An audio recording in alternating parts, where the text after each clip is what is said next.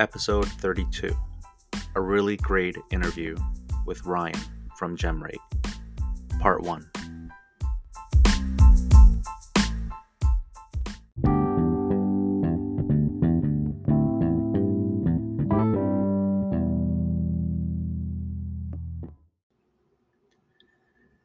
Welcome to episode 32 of the Card Diary by Hobby S. Thompson. I am your host, Denny Cards, the self proclaimed jack of all trades, master of none.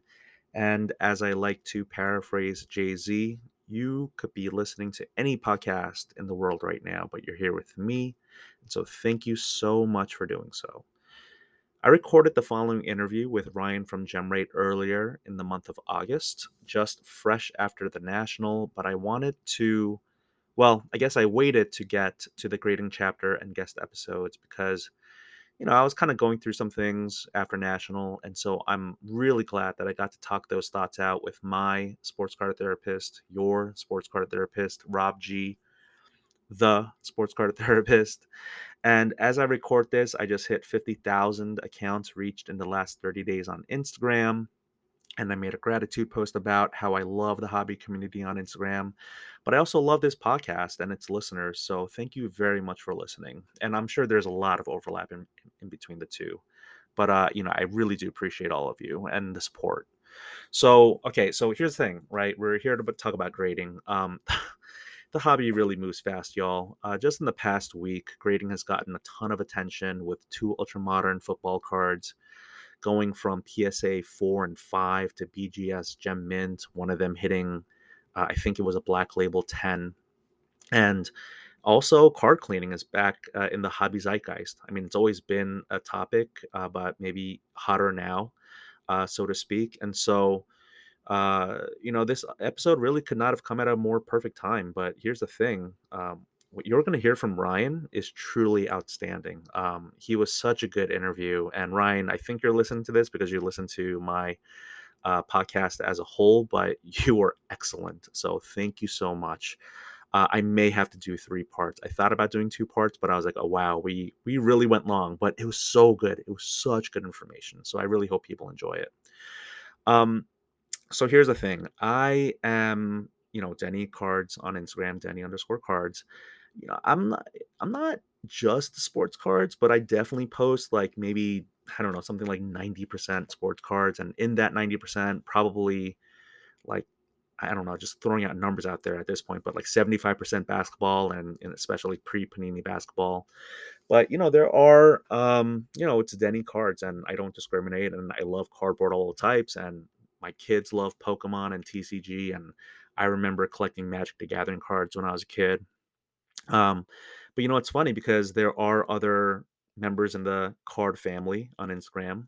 so, uh, you know, uh, just to name a few basketball card guy shout out to jonathan sports card therapist we just mentioned rob of course 90s kit card collector uh, curtis like you know shout out to all of you but you know when your name is just cards it's funny because there is still a bias or presumption that we are talking about sports cards, but the world of Pokemon and TCG, but I guess really just Pokemon, actually outperforms sports cards, at least in the card grading space.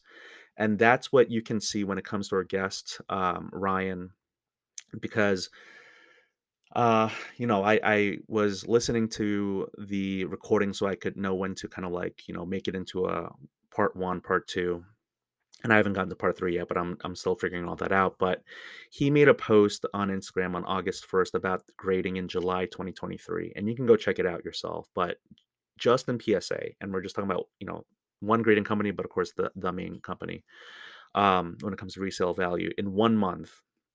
July 2023, over 500,000 cards were submitted for grading just in Pokemon. Okay. Baseball, just under 200,000. Football, about 130,000. Basketball, almost 100,000. Other sports combined, they don't even crack 100,000. So combine all of those non Pokemon cards, aka sports cards, and you still you still don't even get close to just Pokemon.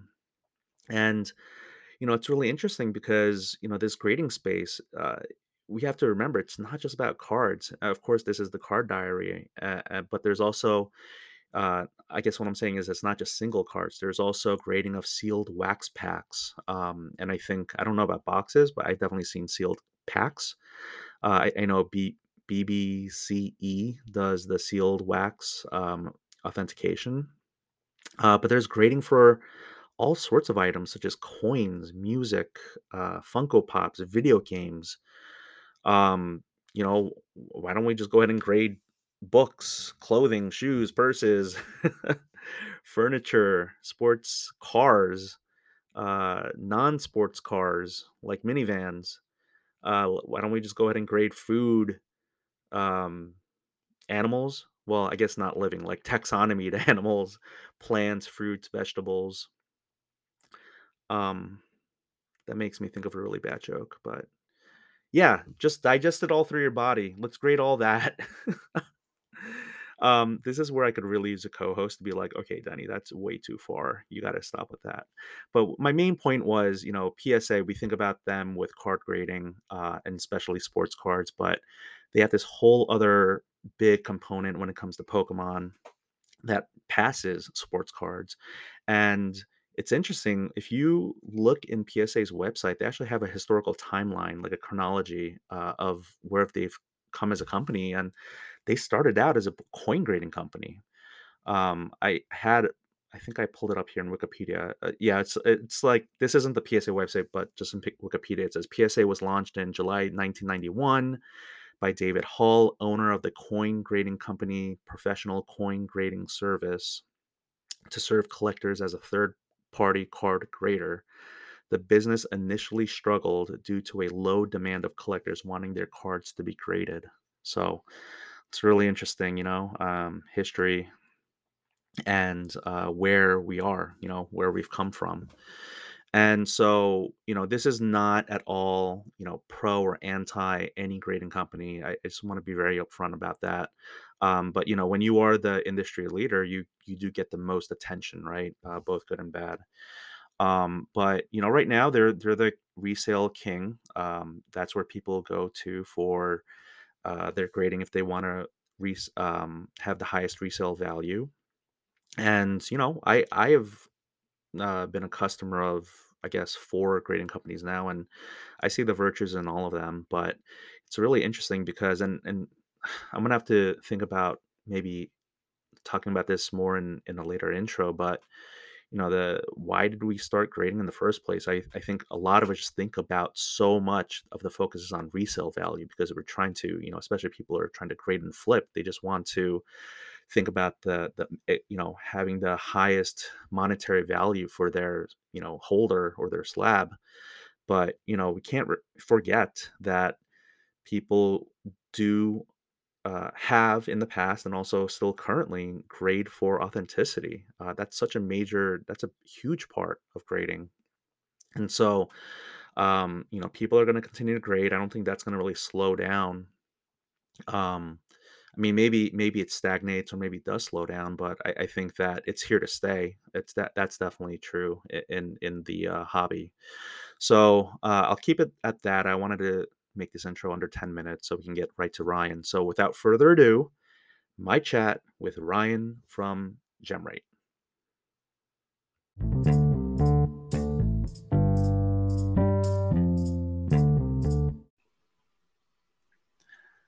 All right, I think we are live.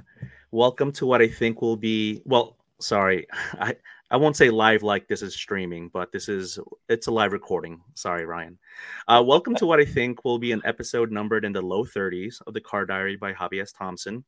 The reason I don't know for sure the episode number is because I'm trying this thing where I record a little bit ahead of time so that I can fit in guests with the chapter episode I'm doing. And right now, my chapter episode that I plan to do is for grading.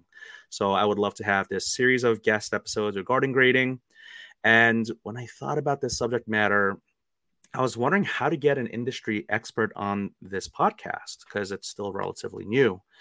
So, how fortuitous would it be that I meet today's guest at the Industry Insider exclusive dinner party hosted by Beckett? I snuck into that one because I'm not an industry insider. Um, and actually, uh, I, I, think I might have just admitted to a crime. So I might have to check the statute of limitations in Illinois for this. Um, but there were some big time hobby folks in the mist, and I actually mistook my guest for one of them. Um, Ryan, I don't know if we should say which one. you can you can say it. It was pretty great, actually. I, I can say it. Happened, but yeah, that was. That oh was yeah, well that that was it was almost like you were at the bar and like that was my opening line to you or something. But uh, um, I mistook him for um uh, a un, unknown or faceless uh individual. I I mistook him for card porn. I don't know if it was me or someone else was like, "Hey, that's Carpenter over there." I was like, "Why? Really? What? What's going on?" So, um, but this led to a hilarious start to a wonderful conversation with you at the bar. Um, so not a lot of people, uh, I think, not a lot of people are going to know you by face or even by name. But if you are on Instagram and grading is important to you, you have to know his Instagram account, GemRate because every month he puts out publicly available information in a very easily digestible chart that folks like me love and look forward to. He grew up in Cleveland, now le- now lives in New York, worked in finance, advertising, data analytics before getting into the hobby full time to use all those skills uh, from from the you know non hobby world. And I think you're going to know and love this fella Ryan Stuczynski from Gemrate and gemrate.com. Welcome to the pod. Nailed it. Thank you for having me on. It was great meeting you in Chicago. Excited to continue on with this relationship. Awesome. So I'm so glad that I, I, I went up to you because you know I didn't realize three things. One, that you are the person behind Gemrate. Two, that you listen to my podcast. Thank you so much. That's awesome and three that you're absolutely hilarious which i would not have guessed from your content because it's about you know creating company pop reports. Um so you know i we had just a great conversation and um now that i'm hindsight i'm like wondering is it because we were having adult beverages? But so we're, we're gonna find out now you know? Oh god. But, yeah well um, i appreciate that. I mean that's funny. I um i tend to be pretty dry on all the stuff i do too because i'm such a data junkie and i want to sort of like mm-hmm. keep that you know uh, persona to some degree. But I kind of think of what you're doing here as like the hot ones of the hobby. I don't know if you watch the Sean Evans stuff with the wings, and you know you get a lot of uh, vulnerability in your podcast. I like that. Oh. So, anyways, I was excited. I like listening to it. Uh, very excited to be a guest on it. You don't you don't so watch hot ones? Oh, no, no, I, I I just don't have uh, the interviews in person where I could like you know have the person sweat in front of me. I, I've definitely yes. watched hot ones. I love it. Um, there's definitely a way to get someone vulnerable by making them completely lose their senses because of insane uh, uh, I forget what the units are, Scoville units of uh, you know habanero ghost peppers, uh, and then you know yes. But thank you so much. That's a really nice compliment. I now it makes me want to go watch some of them. But um, so this introduction, I, I we're gonna see how long this goes. We're gonna see if this is gonna go uh, long enough for two parter or not. But um, before we get to GemRate, I really wanted to kind of get your, you know, your, um, you know, I did a little bit of a brief introduction, which thank you so much for giving me a bio. You're like the first person to actually, maybe not the first, but um, just thank you for giving me a bio. Nothing against my past guests, but you actually understood the assignment, so I really appreciate that. Um, yeah, of course. But I, you know, I, I mentioned how you worked in finance and advertising and data analytics. All of this, I'm sure, just dive, t- dovetail. It, it goes really neatly into what you're doing right now. So, is there anything that you want to kind of like share origin story, not just like with work going into your current work, but like you know your your time, you know, like as a hobbyist and collector? Uh, no, I mean, look, I'm I'm somebody that sort of you know, I sent you that bio, and it really is sort of just like a non or unconventional path to sort of like where I'm at today. But I, I like learning. You know, I've heard you say the same. Like I, I like just sort of like being a sponge and sort of taking on as much as I can. Um, I've gotten exposure to a lot of different industries, a lot of different ways of just thinking about, you know, understanding data, understanding uh, people. And so, you know, I learned a lot about data through finance. I learned a lot about people through advertising. And then I learned a lot about just like moving fast, making mistakes, and sort of building a company through startups. And so, you know, I, I really wanted to sort of take my own shot. And that's sort of how I sort of stumbled into GemRate a few years ago. Um, but a lot of it has come from just really like bringing hard to come by data to the market, whether that was in finance or whether that was in advertising or whether that was in the startup world. It's all sort of been like taking data that is not easily found and trying to wrap it in a way that makes sense. And so that's kind of what that's the origin of like well that's a lot of my background and that's sort of the origin of GemRate in a lot of ways. Okay. Um how about you as a collector just you know with the cards and the cardboard itself? Like who do you pc like are you like a browns cavaliers fan from because you grew up there or are you like a you know knicks giants jets fan because you're in new york?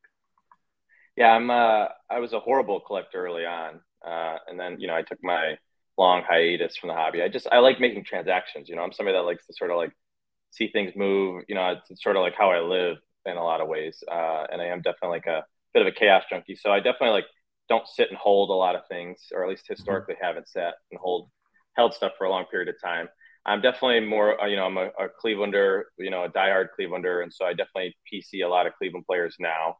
Mm-hmm. Um, and I like like a lot of like tier two stuff. So I try to sort of like you know be the first consumer of what I'm building, and so mm-hmm. I use GemRate to sort of like surface like things that I just think like could have potential in the long term to be like more appreciated. Um, things that might be just like underappreciated today and that the price sort of reflects that. I'm hesitant to say undervalued because that sort of gets, you know, whatever frowned upon. But I just like things that sort of like people are overlooking. And so my pockets of the hobby definitely like speak to that. Um, and then I love Bowman, which is like one of the things which is kind of um, I didn't even know existed as a market when I first started getting back into cards in 2020. And I, I, like that just because there's like a lot of information asymmetry there. You know, you can learn a lot about a prospect just watching their Instagram stories. And so, you know, there's and it there's not a lot of people doing that. So, anyways, I, I am in and out of a lot of basketball stuff, a lot of tier two Panini stuff, and then I do a lot of Bowman collecting. Mm. And within that, I collect like a lot. I'm big on basketball, so I collect a lot of like Evan Mobley right now, for example.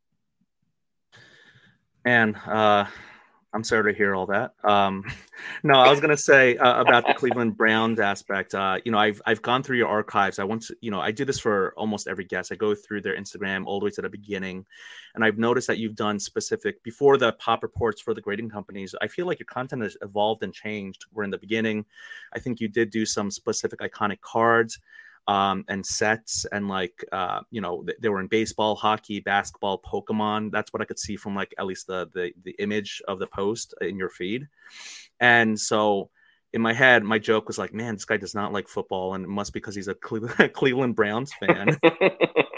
I mean, look, there's a lot of truth to that. I mean, if you're from Cleveland, you, you're number one with the Browns, and that's like uh-huh. how you you know sort sort of how you ride. And uh, I just grew up in the era where the the Indians at the time were sort of in the '90s were like hitting their stride, and I was always just a big Cavs fan. And the gotcha. Browns were such a was such a mess, and so you know they've been such a mess for such a long time that franchise drives me nuts. Uh, yeah. And you know they just have they're like very representative of a lot of what is you know something that's hard to overcome in Cleveland sometimes, which is like people are just always waiting for the mm-hmm. other shoe to drop, and yeah. the Browns like perfectly represent that. And so, anyways, I'm I'm sort of like cautiously optimistic about the Browns, but one, I'm not like as big into the NFL collecting just because it's so concentrated around quarterbacks, and two, yeah. I, I, am like much less passionate about the Browns relative to how much I love the Guardians and the Cavs. Gotcha. Yeah. No, I mean, I feel like the uh, you, you definitely had a great season or two with the Cavaliers with LeBron coming back, and you know even before he left. But that must have been a wonderful championship year to to be a huge Cavs fan, and then the Browns. Yeah, I mean they're almost like it's it's almost like the perfect name with i'm not going to make a, a, terrible joke but um not actually maybe this terrible joke. Um the brown bags right? I mean it, that's the, that's the franchise where they put the fans when they're embarrassed or they're not doing well they put the brown bags on their the brown paper bags on their on their heads is that right?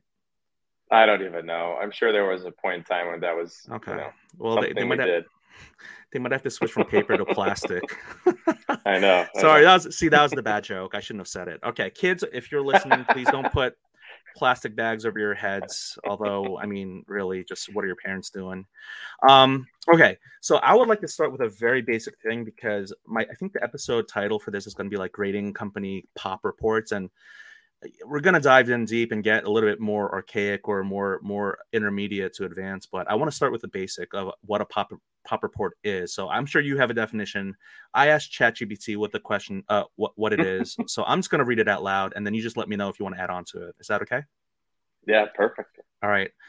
Uh, a pop report is a published census showing the total number of cards graded by a third party grading company for any given card in any given grade, e.g., Mint 10, there will be a published pop report uh, and they don't even say that stands for population report, but okay.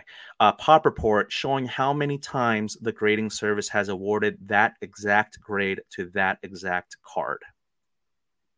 Yep. Yeah, that's a spot on.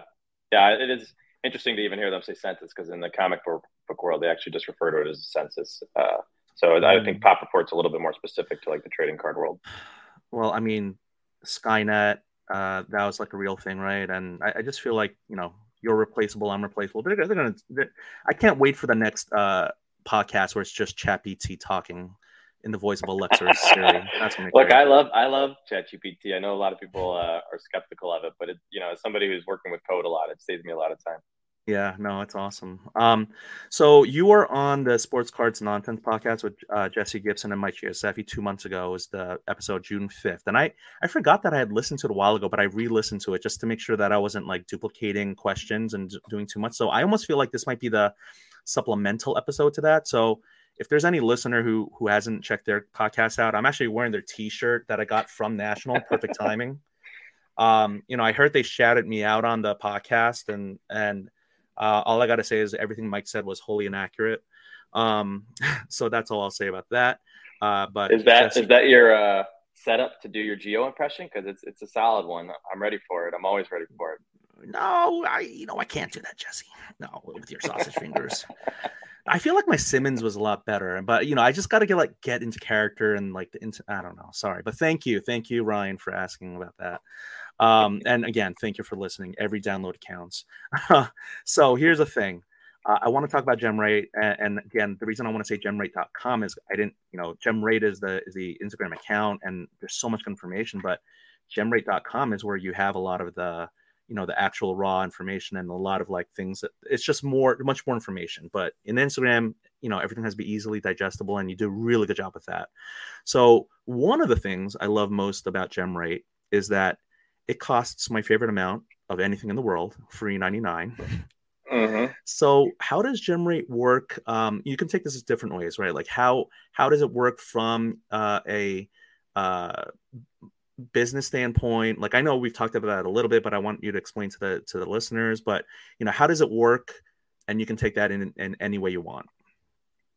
Yeah. So um, when i got back in the hobby you know i was definitely somebody i bought into a lot of breaks i was like overwhelmed with just like all the information sort of all the mistakes that i was making and sort of just like it's really hard to navigate pop reports in particular and so uh, and i i also at the time i don't really mention this much but i was also somebody that was invested in options of collectors universe at the time because I was somebody that was pretty active in the stock market. And so I was just doing a lot to sort of understand like what was happening, how to make how can I make better sense of these pop reports and just sort of understanding the tech a little bit better. Prior to that, I was actually building a company related to finance. Um, and I was doing stuff in the DFS world where I was like, uh, that's daily fantasy sports, DraftKings, stuff like that, where I was pulling in projections from a bunch of different sources, like last minute for basketball. And so I was sort of learning how to just like pull in information from websites programmatically. Um, you could call it scraping if you'd like. I just like to say pulling in information programmatically. Um, scraping is, is, can be a, a, dirty word to a lot of people, but anyways, I pull in information from the different sites, um, and the idea is just to make it uh, a little bit more useful, package it in a way that maybe you know is consistent across the different companies. So the way that PSA talks about their population report is different than how Beckett talks about their population report uh, different than SGC, different than CGC. And so I just wanted to tell a little bit broader of a story. Uh, and to do that, I started pulling in the information. I really was focused on PSA to start. And it was just to help me sort of think about like how many cards exist, you know, to your definition of the pop report, just like what's the sort of frame of reference or what does the landscape look like for certain sets, for certain cards, for certain players. Uh, and so I just started figuring out how I could do that with PSA's data first and went really deep into that and started to see that there's a bigger macro story that I could tell. And that's how sort of the Instagram stories and Instagram posts started to emerge. Uh, but I was really just building it for myself to understand like of all these cards that I have now, I had a ton of cards. Which ones of these are set up to grade? Could I actually make some money on these? Are these are there's is there sort of um, certain cards in here that could be good long term holds because they're just you know there's not a lot of them on the pop report um, you know and so just really trying to figure out like what to do with my collection was sort of the starting point. All, all these other things were jumping off points, um, but it was really just sort of how do how do I get the most out of my collection to figure out what I actually had because I had a lot of stuff I was really big in like the 2015 Guardians. I really liked Francisco. Lindor, and he was a rookie when Beckett was pretty high profile in the industry. And so if you just looked at like the PSA pop report at the time, you'd think that Lindor had like nothing graded, but it was all mm. graded with Beckett at that time. And so I was like, well, this is kind of this is kind of goofy. Like I'm like, if I'm trying to understand the Lindor market, I'm just looking at PSA, I'm only telling, you know, a third of the story. And so, and, and from a seller standpoint, people always want to tell you the, the sort of underreported part of the story, which is like through the lens of a single pop report, because it makes things right. look, look more rare. Right. And so I was thinking about somebody who is making a lot of purchases and not necessarily fully informed. How could I help myself understand the market a little better? And in general, how could I make this market more accessible to people who just like either don't know it as well or the data is just hard to come by. And so that's kind of like the like the like I don't know, that was like the motivating factor was just like how can I better how can I make better decisions for myself, but it build a tool that could be more sort of, you know, um, utilized more broadly utilized across the hobby. That is so awesome. I, I mean, I really, I, I, can't wait for this uh, episode to be published for people to know that this came from a place of here's a collector buying into breaks, spending money in the hobby, just a like an everyday man, but you have this uh, skill set. You know, I'm like like Liam Neeson and Taken. You're like, I have a particular set of skills, and I'm going to utilize them for the benefit of not just myself, but for for other people. And you're sharing this information out. I think that's fantastic. So, I mean, I, I guess I don't even have to. I was had a follow up question. Is like, do you like to grade? You do. You do grade your cards. You like to grade. You like to submit to grading. Yeah, I grade I grade a lot. I mean, that's one of the reasons I love going to the national. I didn't buy a single card, but I, I submitted cards with you know four different grading companies, uh, mm. and I like to test out the different grading companies. One of the people I listen to most in the space is Neo, uh, who you met also when we were at uh, the the hobby event. Yes, uh, but yes. he's also sort of like you know he's big on the the different companies play a different role uh, and can sort of like service different needs in the hobby, and so I like it. I mean, you could look at my Instagram profile. I graded with HGA. I've graded with a lot of companies in the space. I'm not shy mm. about it. I enjoy sort of understanding like the pros and cons.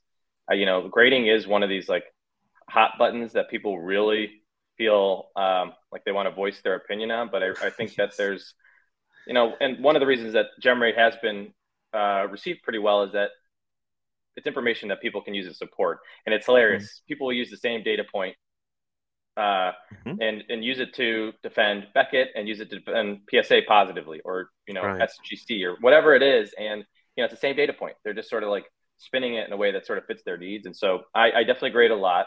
Um, and, and I think it's a really fascinating space. Uh, but there's just been like a real lack of transparency, accountability, yeah. data in this in this space. Yeah. Um, so I think the passion is such a double edged sword. I mean, it's good that we have it because it shows that people care, but when it gets to be overly so, when people kind of lose their minds, I mean, I, I talked about the definition of what a fanatic is in an earlier episode, and you know, it's like someone who's irrational. And so we just have a ton of irrational people in this hobby space. I think that's fantastic. Uh, what, what can go wrong, right? With that. But yeah, shout out to Neo. Uh, he was uh, sitting next to you at the bar I think he was like the one who's saying, "Yeah, yeah, no, that is card porn. Just get, continue, keep talking to him as if he's card porn." I was like, "Oh, fantastic!" Oh, you know, and then and then I found out he's the one who found out about the Atlantic City website. So shout out to Neo, good good guy in the hobby. Um, but can I ask you, uh, which four did you submit with? Because I know I submitted with Arena Club, which I've been making content about right now, and then soon I'll be making content about CGC. I'm not getting paid by these folks. It's more of like like you, and the whole concept of this podcast is try different things. I've submitted with PSA and Beckett and I wanted to try yeah. different ones. So, um, could you tell me which four you did it with? Yeah, so I actually I submitted with PSA. I did a bulk submission with them, 30 cards. I did a Beckett submission, um, which was 13 cards. I did a SGC submission, which was like I want to say 14 cards, and I did an arena submission. And I also went to tag and tried to submit there, but I'm I'm really big on Obsidian, and they don't do 55 point cards right now, and they don't do die mm. cuts. And uh, Obsidian is all those things, and so I couldn't actually grade with them, and I didn't really have anything else that I was looking to grade specifically with them to test out the service. But I uh, I tried I used all four of those. First time using Arena, uh, but it's funny because you know it's like you know I have a reason for all of it, right? There's it's not just like me just like throwing splitting them down the middle and saying like these mm-hmm. go to one, these go to another. You know, there's a I pre-grade everything, right? So I have a spreadsheet where I'll grade it myself, yeah. determine like, okay, this is what I think the subgrades are, and then I'll send it off. Uh, so it's like a it's a bit of a process, and there's definitely like an angle to it. So um, before I ask you the question, uh, the next question I had about you know wh- why you only do the four major ones, you know PSA, BGS, SGC, and CGC in your pop reports, not actually submitting, but um, I gotta say, uh, I did two lives before national where I showed the cards that I was going to submit, and then the spreadsheet, or no, no, the ones that came back from grading, and it's almost like you show the cards, and people just like, ooh, bright shiny, let me see those cards, they look really nice. So I have like you know like ten, a dozen people at any time in the live, and I'm like, yeah, you know, like they want to see cards. And then I ended the live and I was like, oh, I meant I forgot to do the whole spreadsheet, the part where I show the guess gate guessing of the grade and you know declared value and all that and it's it's almost like as soon as people saw the spreadsheet they're like nope not going into this live.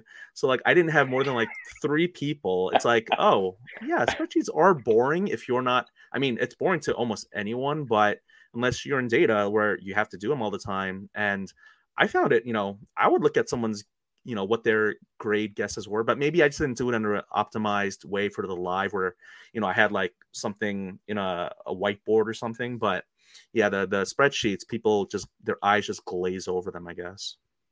Yeah, I, I, uh, it's hard to incorporate into YouTube videos. PC Sports Cards does a really nice job of overlaying the data. Like they'll actually sort of like overlay pop reports and overlay mm. things that would be in a spreadsheet uh, or are in a spreadsheet, but like in a way that sort of contextualizes it. It's hard. It's, I, I don't do any content specific to it because a lot of the data I see data sort of in the, through the lens of a spreadsheet and so and mm-hmm. tables, and so it doesn't really translate to visualizations quite as well. Um, yeah but yeah, spreadsheets are not for everybody. That's for sure, especially in this world.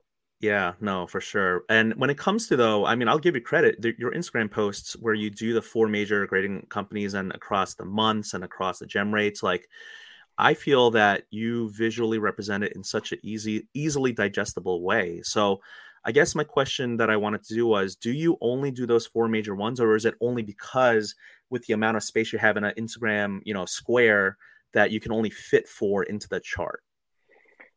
That's a fantastic question. Uh, it's definitely uh, a bit of both of those. Um, you know, I think there's a few things actually. I mean, one is, you know, I just I'm trying to stick to the most you know reputable graders to start, and that was sort of like you know, GemRate stands for trust, or at least I wanted to stand for trust, and uh, you know, I want it to be high integrity data, and so you know, I stick with grading companies right now that I know are going to sort of update their pop reports consistently uh, that have pop reports, right? Not all these emerging companies have pop reports. Even like you know, one of our sort of uh, founding principles was, or at least like sources of data was that we want or ways to think about data was that we only wanted to sort of consume what the public saw. We wanted to be able to explain the data. If we can't explain the data, we don't really want the data. We don't want companies feeding us data. We don't get any of the stats directly from the company. That's one of the reasons we stick to the pop reports is we see the same data that everybody else sees. Um, and so the main thing is you have to have a, a working pop report that I, I, feel is like reasonably laid out and uh, able to be sort of consumed um, by a human, but also programmatically.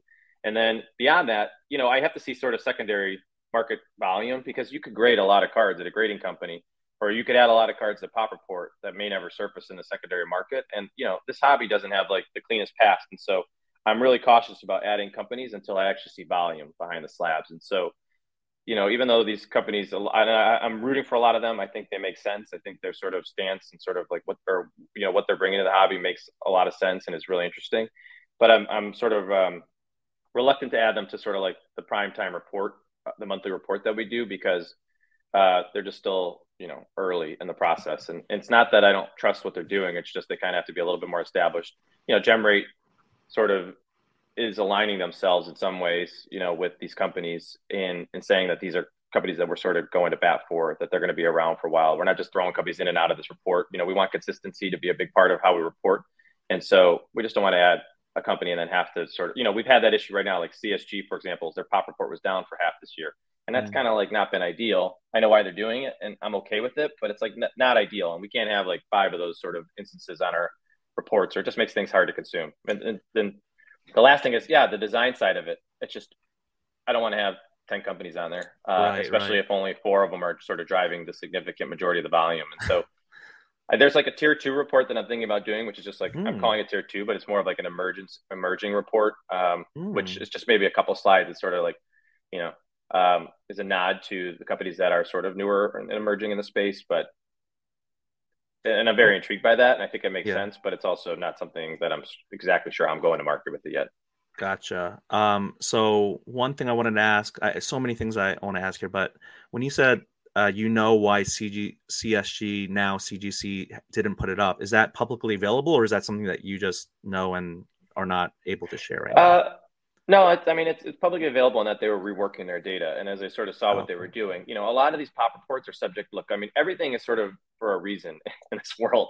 And pop reports are really disorganized because the manufacturers don't give the grading companies a lot of data to work with. And so mm-hmm. there's a lot of data entry, there's a lot of human error that enters the process when cards are handed off to a grading company.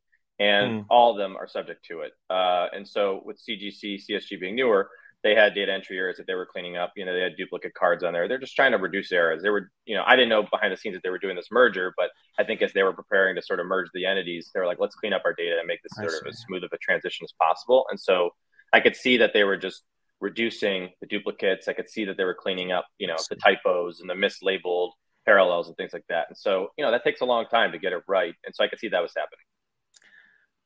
Card manufacturers not helping the grading companies makes me immediately think about the potentiality of more vertical integration by Fanatics. So let's not give them another reason to try to further uh, cement the uh, what what do they call it like from the from the cradle to the grave of a card type of thing. Let's I, they, I'm sure they've already thought about all of this stuff. So um, moving on. Uh, so I wanted to ask.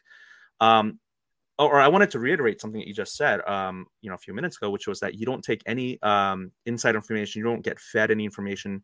Uh, there's no bias with data and information. What you what you provide is what the public can find out by themselves if they wanted to. It's just that people are lazy and people don't want to. But like, you don't get anything fed. You don't have any insider information. You don't have like connections into the grading company. I'm sure you talk to some of the higher level folks, but you're not skewing anything, right? I mean, you're completely unbiased, right? Yeah, I mean, look, I'm as unbiased as I can be and objective as I can be. Um, yes, to that point, like everything we consume is what the public sees. Um, nobody pays us to, you know, we've had mm-hmm. companies approach us to, you know, looking for inclusion in the pop report. Uh, mm-hmm. You know, we've had all the companies in some ways, shape, or form has sort of asked us about, you know, API integrations if we'd be interested. And I'm just not interested in ways that I can't sort of have a little bit more insight into and sort of you know if somebody asks me questions and if i can't explain it yeah. that's not productive for anybody um, so so yes that's definitely like a foundational uh, or fundamental to how we're thinking about the data and and again it's all it's all free you know one of the things that we're really thoughtful about is you know we understand that we we are pulling information from other sites that are making this data available and we don't mm-hmm. want to sort of like siphon traffic away and we don't want to mm-hmm. sort of like mm. monetize the thing that's exactly on their website, right? So we have to have some opinion or some sort of like way that we're adding value before we think about sort of how we're going to, you know, monetize what we're doing. And so, you know, I, I try to just remove friction. I'm trying to, I link out to all the grading company sites. Like my, my big sort of, you know, my, when I put on like my podcast politician hat is like the better data, the more confidence people will have in the industry, the more people that will enter the industry, right? And so like that's the pitch I make is, is you think about like fanatics and collectors and all these companies that want the pie to grow, you need to have better data. And so this is like an entry point to just allowing people to sort of make better sense of it. Um, and yes, it's but it's all it's all what the public sees. And so I'm just wrapping it a little bit differently. Better ingredients, better pizza, Papa John's. Not an official sponsor. I'm a little Caesars guy. Little Caesars yeah, little guy, Caesars. So fight that hard.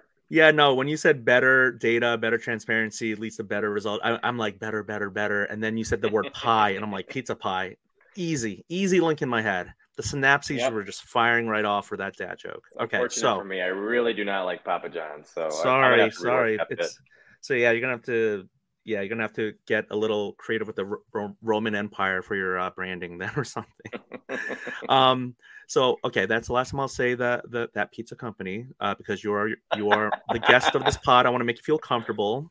Um, Thank you. So I will say uh, I will ask you. Um, we were talking about you know how does Gemrate work, and then you did a really great job explaining about just everything surrounding it, but not definitely not asking for specific numbers but how does it work from a business model then because you you know it's free for us it's free for the grading companies what like you're not doing this for free i imagine like how, how does that aspect of things work for you Yeah. So real quick on the background, I mean, I was, you know, I had the luxury of sort of bootstrapping this for two years. I had a very, very small exit from a startup that I had worked at prior, which basically gave me two years of sort of a runway of not working full time and just trying to dive into something that I was passionate about and see if I could, you know, string it together and build a company. And so that was basically what I did, which is I, I just had a lot of belief that this data set could be used in a lot of different ways. Um, and if I could sort of compile it in a way that wasn't to, you know, you know, uh, put me in the poorhouse, then I would approach it. And you know, it's it got dangerously close at times, uh, but it's you know it's expensive to sort of do what I'm doing in the sense that you know I, I, look at the pop reports every day and pull the data in every day. But that's really important to me in the sense that I want to be able to explain what's going on and if there's inconsistencies or things I need to be aware of, and that just requires daily recording of the data. Um, as it relates to sort of like the monetization side of it, so I actually GemRates was entered into a B2B accelerator. So what that means is I'm with a cohort of companies that are, you know, it's a the, the B2B accelerator is much more focused on like lifestyle. So I won't go into like the whole spiel about venture capital, but like I think the sports card market was overcapitalized. Like I just think too much money came in for how large the market was at the time, and people got caught up with crypto and a lot of different ways, NFT and a lot of different ways the market could expand. Um, and then you know obviously things corrected and they corrected pretty hard. Um, at the time, I was just like focused on like what could I build that sort of would would sustain sort of a you know the ups and downs in the market and i just felt like if i built a tool for collectors which is what gemrate is focused on we would be able to sort of like withstand ups and downs uh, beyond that though i was really interested in like okay what could i do to sort of like scale the efforts? And so this b2b accelerator which is really focused on like lifestyle companies it's not necessarily focused on like venture capital. It's not necessarily focused on like home run exits right? Like venture capital is geared towards like um, you know these outsized returns 100 million dollar plus billion dollar plus outcomes. I just don't know that like the way that I sort of see Gemrate working in, in a sort of like um, um, organic fashion that that's like what I what I envision. And so I wanted to be able to have more discretion over the timeline. I wanted to be a little bit more uh, able to sort of like react to market trends and sort of feedback. And so this this accelerator called TinySeed I joined gave me some of that flexibility. It's not a ton of money, but it was enough to at least like pay myself a bit and cover some bills. And I joined that in November. Um, on top of that, we started to monetize and we actually sell the package data. So again, I don't want to do anything that the companies could directly do themselves, right? So like mm-hmm. PSA has APIs, SGC has APIs, Beckett will have APIs. If companies can give those APIs directly, I'm not really adding any value. I'm just sort of pulling in the data and doing the same thing that those companies would do individually. So a lot of our IP has been around merging the data and building this universal pop report, which has sort of like been my vision for a while, but it's not one that took a long time of collecting data and sort of like piecing together how I wanted to do that. Uh, but we we started to make this universal pop report data available. It's not in a pop report in the sense of you go to a website, right? But if it's like if you gave me a card and you wanted to see a 2019 Zion Williamson Prizm Silver and you wanted to see what that the grading stats look like for all grades across all the companies, we could give you that. And that's not something any ind- individual grading company could give you, right? So that was where a lot of our IP sort of stems from. And so that is what we make available to a lot of the collection tools. So like your car, any any tool with the name card in it is using this to some degree. Well, not everyone, but a lot of them. So like your card ladders of the world, um, card hedge, card base, they're using this data. Um, but we're also making it available to auction houses. You'll start to see it uh, a little bit more prominently on auction house websites. And they're using it to sort of contextualize cards, right? So, you know, with pricing data, you want to understand it's kind of like the stock market, you know, obviously like that that can be triggering for a lot of people, but it's like the stock market in the sense of like there's a price and their shares outstanding. And what we're delivering to people is a lot of these companies have the price. We're delivering sort of like the population or the shares outstanding part of this equation. So when you're entering the market and you're looking at contextualizing, is this card appropriately priced? Is there potential for appreciation? We're sort of handing people the the population or the shares outstanding part of that equation today. So that's how we're monetizing today. There's other ways, but that's sort of like the the entry point for us at this stage. Wow, that's awesome. Thank you so much for that comprehensive explanation. Um, is that your nice way of saying really long and no, no, no, it's not. No? I, it just gives me a lot of um, conversational threads. I mean, the first thing I wanted to say was, I think I'm, am I a tool with the name card, Denny Cards? Am I a tool? So, do, do I have to pay for this information? Uh, no, but um, no, this is really. I, I hope people gained a lot of information from that. So B two B for the people who are not aware, business to business, and accelerator again, venture capitalists. I mean, again, like a bubble was created. We all know that. Um, and you know, just the run up was was really large. I wasn't there for it, but just hearing from everyone as to how crazy and wild it was. Um, you know, venture capitalism is is definitely in and out of the hobby, and you know, when you're talking about outsized returns, I immediately think of like you know Zion and the ultra modern quarterbacks like you know these everyone wants like the 10x and higher returns and it's like I don't I mean it's just um it wasn't sustainable I think but no I'm glad I mean you know I'm glad that you were able to bootstrap for two years. I mean, I'm sure you don't because you, you had to go through it. But tiny, I mean, the word, the name is in there. It says tiny seed. It wasn't going to be like a huge seed. So, but I'm glad it uh, you got it off the ground. Yeah, um, thanks.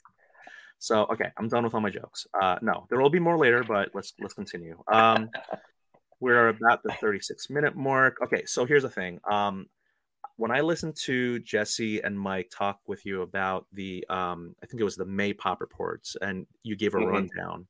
You know, right now we're recording at the uh, at the start of August, and at in that podcast episode, you mentioned how well, you mentioned you know many things, but like you know PSA was dominant with 85% of the market share. Then there was a dip uh, in May.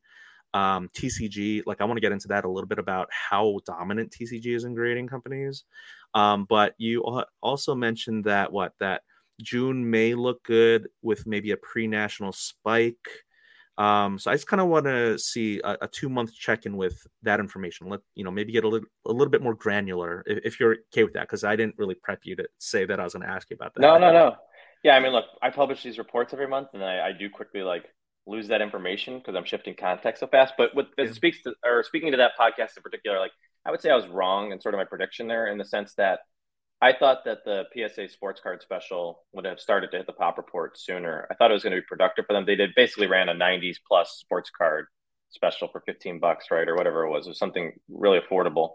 Um, and that's a lot of cards. That's the significant majority of cards that have been sort of produced uh, and sort of matter to a lot of collectors outside of, you know, obviously the vintage market. And so um, I guess it's by definition. But anyway, the, uh, the special has seems to be well received, but it's definitely not hitting the pop report to the degree that I thought it would. And so, like you know, I think July was at four percent for PSA, um, four percent versus June, and four percent year over year, which is like not massive. Uh, you know, they're still they're still down off their highs. They were doing 1.2 million a month earlier this year, and they they did uh, just over a million.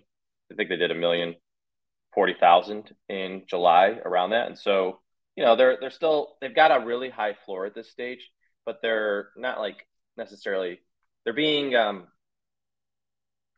carried by TCG still to what you to your, the point you were making earlier. Like they just opened up PSA Japan, and if you dig into the July numbers, a lot of their strength in July was through opening up that office. They basically opened up that office and started doing ten thousand more TCG cards a day in mid July, and so. You know, without that, I make that point to only say if you strip that out, it actually would have been potentially a down month. You know, had that happened though, PSA might have put a little bit more urgency around like grading these sports cards and getting having them at the pop report. I don't want to be so um, naive to think that like people are or um, you know working day in day out to sort of like hit have numbers hit the pop report that GemRate's going to report on. Like people aren't obviously like doing things internally to sort of, or at least like not at a grand scale to sort of like make sure that their GemRate numbers look good every month. I'm sure there's some like things in the margins people do. But anyways, point being is like, you know, there's some engineering that's happening here, population engineering. Like PSA knows sort of like, okay, we're gonna have Japan strong now, so we don't necessarily need to have like the sports card special hit. And I'm not exactly saying that's what's happening, but like mm. if I'm looking in behind the scenes, like they're probably comfortable knowing that like, look, we're gonna have this sports card special hit and that's gonna hit in August, right? And so they did like mm. not they didn't have like necessarily the strongest promotion uh, offered to collectors in August, which was like a 60s focused sports card special, right? And a reholder special. So my point with that is just like I feel like they kind of know that they have a backlog that's going to hit the pop report. So they can kind of like pull these levers to be like show this trajectory. And again, it's not really GemRate focus. It's more like internally, how do we sort of continue to show progress? And so I think a lot of that's happening. And I was I this was a long-winded answer of saying I was not right in the sense of like I thought sports cards were going to be a little bit more of the story in July, and I think it's going to be a bit more of the story in August instead. But PSA mm. Japan opening and TCG sort of hitting. TCG was 50% of the cards graded in July for PSA. Like that's massive. That's wow. that is a massive number that I don't think anybody could have imagined even a year ago. They were doing 200,000 TCG cards a month. Now they're doing over 500,000, right? So it's a massive number. Uh, and it's 50% of cards being graded right now. And I think it's still sort of potentially going to take share of the overall market. So it still may, may even be early there. I mean, I'm just doing the math quick in my head. Was 200,000 cards a month TCG, and now 500,000 cards per month. That's 300,000. There's 30 days in on average on a month, so that's that is 10,000 more per day, which sounds absolutely insane. But again, I mean, I don't even know. I have no like, uh, you know, my kids collect Pokemon, and and and they're and they're just kind of. I'm not into Pokemon as much, uh, but that is just so impressive. Um, so let's say you strip away all the Pokemon. Is PSA's market share just lower uh, from from a from a sports card standpoint? Um, I don't know if it's lower from a share standpoint, but it's lower from a volume standpoint. Like what I mean by that is, I think basketball has sort of been the biggest headwind. Basketball for PSA, for example, was doing like 200 to 250,000 a month a year ago. It's only doing like 90 to 100,000 right now. So it's down by 60% of where it was, right? Or it's off 60% from where it was at its highs. Um, that is a big headwind, and I don't think that's a PSA specific headwind, although PSA definitely benefited from all the momentum in basketball during the peak, uh, you know, the pandemic. And so that's that's a, a major headwind. Uh, but I don't think it's PSA specific. But it is definitely like they like this hobby kind of needs Wembanyama to to be productive uh, because it does it trickles down into a lot of other rookies and vets, and you could see mm-hmm. saw what happened. I mean, it's not you know that it was an avalanche, but I do think like the snowball started with like Zion and Zion Zion and Ja being collectible, yeah, and a lot of these other marginal players were hit in packs and breaks and all these different things that people right. just started grading to sort of like bail themselves out. Right. I think that you know if you have a Wembanyama that is sort of driving that market, you could see like a, a some a productive basketball market. But it's been it really has sort of like limited the upside. So that's the reason where like to your question at the start, like they would be down. Like sports are down year over year, and so and it's mostly driven by basketball. You actually see baseball's okay and football's okay, but basketball is just getting crushed from from the highs. Wow. Um, I'm putting a pin on my notes. Minute 42. This hobby needs Wembanyama. I am gonna figure out if whether I'm gonna make that into a, a clippable uh, thing for my promos for the for the podcast. But no, that's oh my goodness, uh, you you are so knowledgeable. Um, thank you for all this information. Um, and yeah, please go as long as you want because I, I'm just I'm just learning. I'm you know what's great about this is like I don't really edit my my podcast episodes with the Streamyard, but it's almost like I am like the the uh, premier audience of my own content where I get to learn all this and then a few days later I'll publish it. I mean, it depends on when because I have to do my own chapter episode about grading, but I can't wait for people to hear what you're saying. And I, I think I have to do it really soon because, like you said, like oh, it's almost like I don't know if you would agree agree with this, but, but like every day, every week, definitely every month, uh, the the grading landscape is shifting. Yeah, I mean, well, one, I appreciate the feedback, um, and to you know like you're saying like I, you know being sort of the biggest consumer of what you're building is is fun. And so i think that keeps it really authentic and organic and sets this mm-hmm. up for success. So um, i definitely can appreciate that. And yeah i mean like the grading landscape is like it gets a lot of attention and it is pretty dynamic in the sense of just like there's a lot of news a lot of noise and a lot of opinions. And so you know you know these things i'm saying could definitely change. I do think these broader trends though of like tcg is here to stay. I think basketball needs a resurgence to sort of like bring some more upside into the grading uh, yeah. industry. But yes, I would definitely, definitely things that we're starting to see emerge or trends that I'm watching at least. Absolutely terrific. Thank you. Um, now I'm going to figure out what I think that we might have to make this a two parter because I haven't even gotten to the questions from Instagram uh, from folks where I made a post like, "Hey, I'm gonna." I didn't say it was gonna be you, but I said, you know, I'm gonna have a discussion with someone about cords, and I have some really good questions for you. However, the first one I have to ask you, and this might be the start of part two, can we talk about declared value because that is the hardest thing for any submission that I have, um, where PSA or you know anyone, but they're like, "Hey, take a guess as to what your card's gonna cost."